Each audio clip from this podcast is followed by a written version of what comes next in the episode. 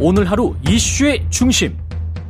당신의 아침을 책임지는 직격 인터뷰. 여러분은 지금 KBS 일라디오 최경영의 최강 시사와 함께하고 계십니다.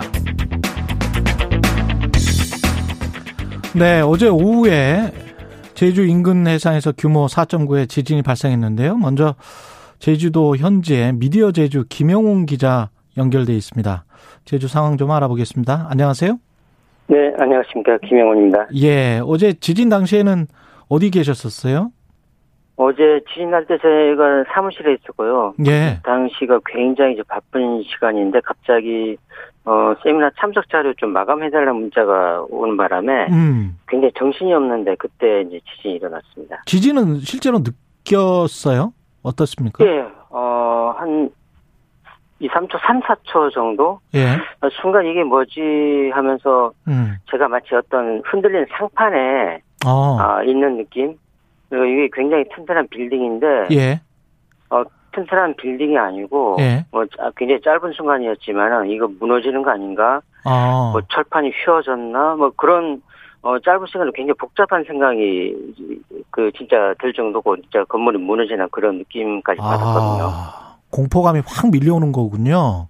네네. 앉아 있었는데도 앉아 있었습니다 제가. 아, 서 있는 게 아니고 앉아 있었는데도 그 네네. 정도의 느낌이 오는군요. 4.9가.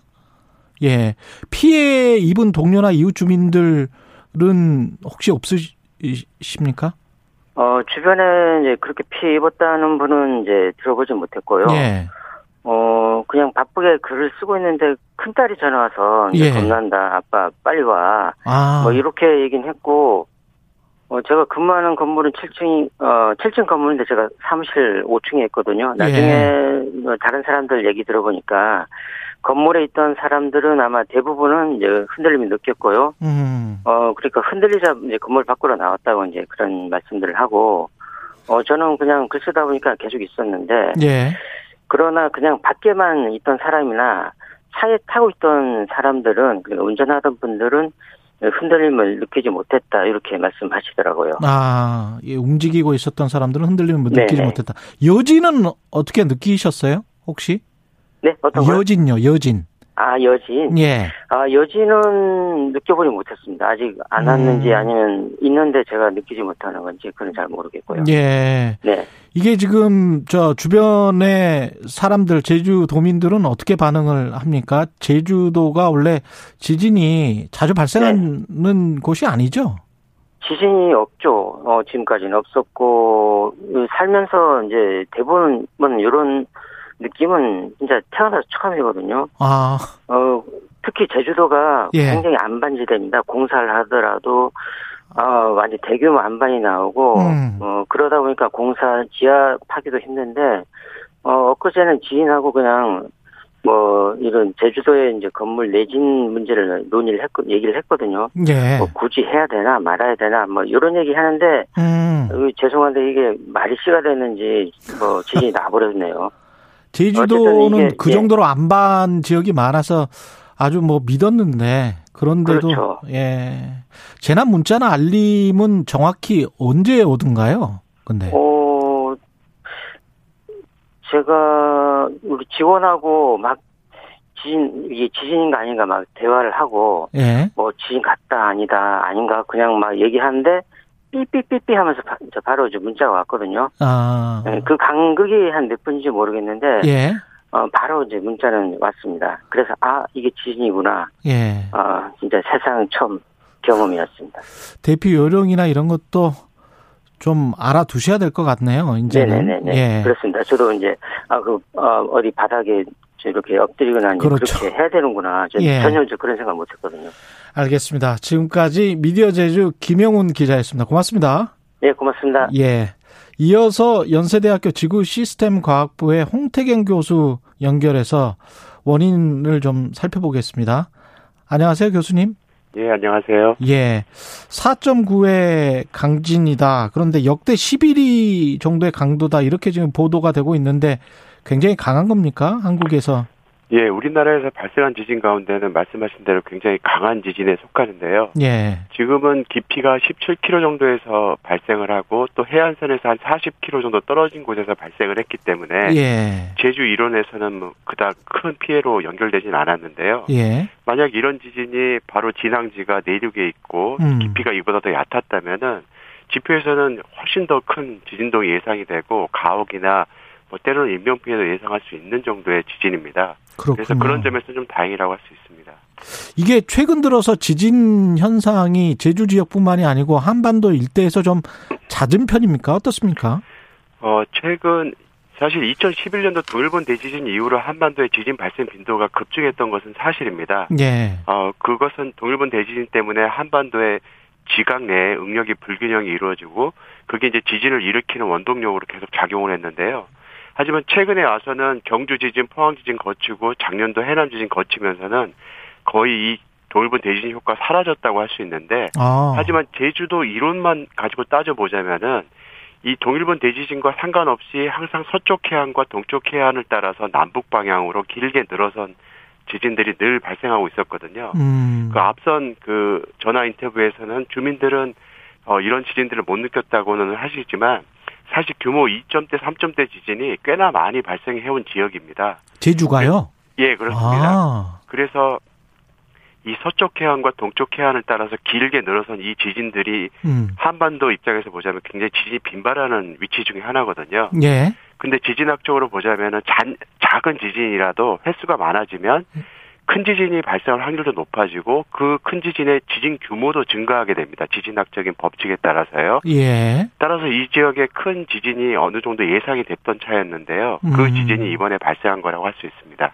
근데 이번에 제가 재난 문자를 보고 나서 지진이 났어요. 4.9. 그 다음에 받은 재난 문자가 한수원에서 원전을 점검한다라는 문자를 받았거든요. 네. 이게 그 내륙에 있는 그러니까 이쪽 제주 서귀포 인근 해역에서 발생을 했는데 쓰나미 때문에 혹시 내륙에 있는 원자력 발전소에 영향을 미칠 수 있다는 것 때문에 그런 건가요? 어, 꼭 그것 때문은 아니고요. 물론 쓰나미의 우려가 있으면 또 점검을 하기도 합니다. 예. 하지만 이번 지진 같은 경우에는 해남 지역이나 이 신안 같은 지역에서도 지진동이 굉장히 크게 관측이 됐는데요. 예. 그 이유가 뭐냐면은 지진은 이 남, 그 남해안에서 보자면은 지진은 굉장히 거리가 많이 떨어져 있지만 예. 이 남해안 지역에 두꺼운 퇴적층이 놓여 있어가지고 음. 지진동이 이 제주 못지않게 크게 관측이 됐습니다. 아. 그래서 그러다 보니까 이 어, 영광 지역 같은 경우에는 원전이 있고 하니까 원전 있죠. 예. 예, 그 해당 지역에서도 지진동이 비교적 크게 관측이 됐고 그래서 원전에 대한 이제 그 안전성 점검을 하게 되는 건데요. 음. 지진이 나게 되면 사실 일상적으로 하는 작업이라서 이게 꼭 지진에 의해서 피해를 받기 때문에 하는 작업은 아닙니다. 야, 우리가 생각하는 정도의 그 정도 규모의 단층이 아니군요. 그러니까 서귀포 저쪽 멀리 바다에서부터 전남 영광까지 어떤 그 활동, 지진 활동이 느껴질 정도의 그 정도의 단층이 움직이는 거군요. 지금 이게. 그렇죠. 이제 이 지진동이라고 하는 것은 발생한 네. 지진의 규모에 사실 상응해서 반응하는 건데요. 예. 4.9라는 지진이 그만큼 강력한 지진입니다. 그러다 보니까 이제 멀리까지 이 지진동이 사라지지 않은 상태로 발, 그 전달해 나가는 거고요. 예. 또 이번 단층이 또 남북 방향으로 이 길게 늘어선 단층이거든요. 그래서 제주도 이론을 이렇게 가로지르는 단층처럼 보이는데 문제는 이 단층이 아직까지 그 크기나 그 위치가 그 다음에 이름도 정확하게 알려져 있지 않은 단층이라서 어. 앞으로는 좀 조사가 좀 많이 필요한 상황입니다. 제주도는 또 화- 화산섬이어서 지진하고 이 화산 활동하고 관련돼 있을 가능성이 있습니까? 예, 이 제주도 하부를 우리가 지진파로 영상화를 해보게 되면은 예. 이 제주도 아래로 길게 뻗어 있는 저속도층, 지진파 속도가 떨어지는 층들이 길게 뻗어 있는 걸 보이는데요. 이게 온도가 높은 지역이라고 판단하고 있습니다. 예. 그러니까 과거에 이 제주도에 화산을 만드는데 기여한 이 열, 열이 아직까지 이 제주도 하부에 남아 있는 상황이거든요. 음. 그런데 이 제주도가 만들어질 때 당시에 화산 활동이 제주도 이 주변에 여러 구조를 만들었을 거라고 추정을 하는데요. 예. 그 구조가 이 남북방의 구조와 일치하는 것들이 어 있는 것으로 판단하고 있고 이것들이 이제 동일본 대지진이나 최근에 그 제주도 하부에서 가해지는 그 여론 등이 합쳐져서 지진을 유발하는 원동력이 아닌가라고 추정을 하고 있습니다.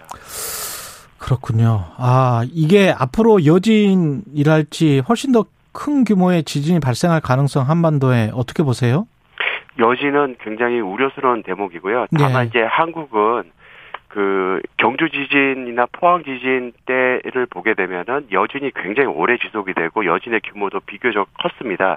또한 그 여진이라고 판단할 만한 지진들이 아직까지 경주와 포항 일원에서 발생하고 있거든요. 예. 이 4.9 지진도 사실 적지 않은 크기이기 때문에 이 남북 방향으로 발달한 이 구조를 따라서 어 여진이 이어질 거라고 예상을 하고 이 여진이 발생하는 경우는 최대 지진이 이 본진보다 한 0.5 정도 작은 정도까지 발생할 수 있기 때문에 최대 규모 4.3 정도까지도 예상할 수 있습니다.